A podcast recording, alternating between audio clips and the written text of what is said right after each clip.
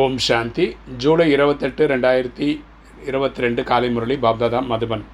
இன்றைக்கு தலைப்பு இனிமையான குழந்தைகளே, நீங்கள் படிப்பில் ஒருபோதும் கலைத்துவிடக்கூடாது, களைப்பற்றவராக ஆக வேண்டும். களைப்பற்றவர் என்றால் கர்மாதீத நிலையை அடைதலாகும். அப்போ சொல்கிற இனிமையான குழந்தைகளை நம்ம படி படிப்பில் வந்து க கலைத்து போகக்கூடாது. அதாவது நம்ம ஸ்கூலு காலேஜெலாம் படிக்கிறோம் இல்லையா, காலேஜ் வந்து three degree three years course, four years course, five years கோர்ஸ்னு படிக்கிறோம். ஆனால் இந்த ராஜயோக படிப்புன்றது லைஃப் டைம் கோர்ஸு. ஸோ எவ்வளோ நாள்டா படிக்கிறது அப்படின்ற மாதிரி களைப்பு அடையக்கூடாது. இது களைப்படையிலன்னா நம்ம என்ன பண்ணோம், கர்மாதீத்துக்கு முயற்சி பண்ணுறோம்னு அர்த்தம். கர்மாதீ தான் கர்மங்களை வென்ற நிலை. அதாவது மீண்டும் ஒரு பிறப்பிறப்பு இந்த கலியுகத்தில் நம்ம எடுக்க மாட்டோம். எடுமே எடுத்தால் அட்வான்ஸ் பர்த் தான் எடுப்போம். அதுக்கப்புறம் நம்ம வீட்டுக்கு போய்ட்டு சத்தியகுந்திரேதைக்கு தான் வருவோம். அப்படிப்பட்ட பிறவி தான் நம்ம எடுக்கணும். இன்றைக்கி கேள்வி, குழந்தைகளுக்கு நீங்கள் இப்போது என்ன வாக்குறுதி கொடுத்திருக்கின்றீர்கள் மற்றும் ஏன்? குழந்தைகளுக்கு நீங்கள் இப்போது என்ன வாக்குறுதி கொடுத்திருக்கின்றீர்கள் மற்றும் ஏன்? பதில், யாருக்கும் துக்கம் தரமாட்டோம், அனைவருக்கும் சுகத்தின் பாதையை காட்டுவோம் என நீங்கள் வாக்குறுதி கொடுத்திருக்கின்றீர்கள். ஸோ நம்ம என்ன நம்ம என்ன வாக்குறுதி கொடுத்துருக்கோன்னா, நம்ம யாருக்கும் துக்கம் கொடுக்க மாட்டோம், எல்லாருக்கும் சுகத்தின் வழியை தான் காட்டுவோம் அப்படின்னு. இன்றைக்கி அடுத்த கேள்வி, எந்த குழந்தைகளின் பாலனை யஜ்ஞத்தின் மூலம் நடக்கிறது? எந்த குழந்தைகளின் பாலனை யஜ்ஞத்தின் மூலம் படைக்கிறது நடக்கிறது?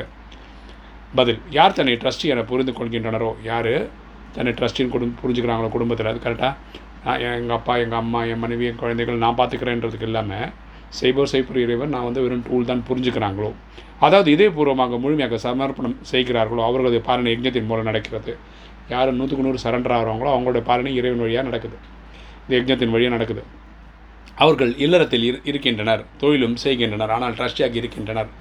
குடும்பத்தில் இருக்காங்க, வேலைக்கு போகிறாங்க, குடும்பத்தை பார்த்துக்கிறாங்க, அவங்க ட்ரஸ்டியாக இருந்து பார்த்துக்கிறாங்க. ஆக சிவபாபாவின் பொக்கிஷத்தை இருந்து சாப்பிடுவது போல் ஆகிவிடுகிறது. ஸோ அவங்களையும் இறைவன் பார்த்துக்கிறாரு அப்படின்னு புரிஞ்சுக்கிறோம். இன்றைக்கி தாரணை ஃபஸ்ட்டு பாயிண்ட், தாய் தந்தையரை பின்பற்றி ஞான யோகத்தின் மூலம் அனைவருக்கும் பாலனை கொடுக்க வேண்டும். பிரம்மா பப்மாவை நம்ம ஃபாலோ பண்ணி அவங்க ஃபுட் ஸ்டெப் படி நம்ம வாழணும். நம்ம எல்லாருக்கும் இந்த ராஜயோக நாலேஜை கொடுக்கணும்.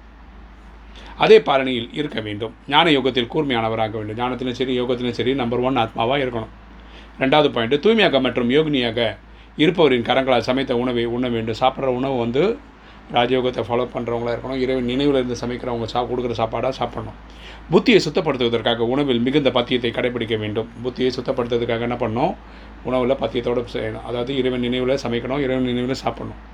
வரதானம், சுயமாற்றத்தின் மூலம் உலகத்தை மாற்றம் செய்வதற்கு நிமித்தமாக இருக்கக்கூடிய அனைத்து பொக்கிஷங்களின் எஜமானன் ஆகுக. விளக்கம் பார்க்கலாம். உங்களுடைய ஸ்லோகன், நாங்கள் பழி வாங்க மாட்டோம், எங்களை மாற்றி காட்டுவோம், சுய மாற்றத்தின் மூலம் உலக மாற்றம் ஏற்படுகிறது. இவர் சரியாகிவிட்டால் நான் சரியாகி விடுவேன். இல்லையா, நம்ம என்ன சொல்கிறோன்னா ஒவ்வொருத்தருக்கும் ஒரு அவங்க கூட மனசுக்குள்ள சொல்லிக்கிற விஷயம் இதுதான். நாங்கள் மாறணும்னா இவங்க மாறினா நாங்கள் மாறிடுவோம், எல்லாம் சரியாச்சுன்னா நாங்களும் சரியாயிடுவோம். அந்த மாதிரி இந்த வழிமுறை சரியானால் நான் சரியாக இருக்க மா முடியும். இப்படி சரியாச்சுன்னா நானும் சரியாக இருப்பேன். கோபம் கொள்வரை குளிர்ச்சி அடை படுத்தி விடுங்கள். கோபப்படுறவங்கள வந்து சாந்தப்படுத்துங்க, அப்போ நானும் சாந்தமாயிடுவேன், அப்போது நானும் குளிர்ச்சி அடைவேன் என்று பல குழந்தைகள் நினைக்கிறார்கள். இந்த பிரச்சனை செய்யக்கூடியவர்களை ஒதுக்கிவிட்டால் சென்டர் சரியாகிவிடும். இந்த பிரச்சனை பண்ணுறவங்கள நீங்கள் நீக்கிட்டீங்கன்னா சென்டர் நல்லாயிருக்கும். இவ்வாறு சிந்திப்பதே தவறானதாகும். இப்படி பார்க்கறதெல்லாம் தவறான பார்வை. முதலில் தன்னை மாற்றிக்கொண்டால் உலகை மாற்றிவிடும். ஸோ நம்ம நம்மளுடைய பார்வையை மாற்றிக்கிட்டால் உலகமும் மாறிடும். இதற்காக அனைத்து பொக்கிஷங்களின் எஜமானராகி நேரத்துக்கு தகுந்தவாறு பொக்கிஷங்களை காரியத்தில் பயன்படுத்துங்கள். ஸோ நம்ம என்ன பண்ணணும், இதுக்காக அனைத்து பொக்கிஷங்களின் எஜமானராகி நேரத்துக்கு தகுந்தவாறு பொக்கிஷங்களை காரியத்தில் பயன்படுத்தணும். ஸ்லோகன், அனைத்து சக்திகளின் லைட் எப்பொழுது கூடவே இருந்தால் மாயை வெகு தொலைவிலிருந்தே ஓடிவிடும். அனைத்து சக்திகளின் லைட்டு எப்பொழுதும் கூடவே இருந்தால் மாயை வெகு தொலைவிலிருந்தே ஓடிவிடும்.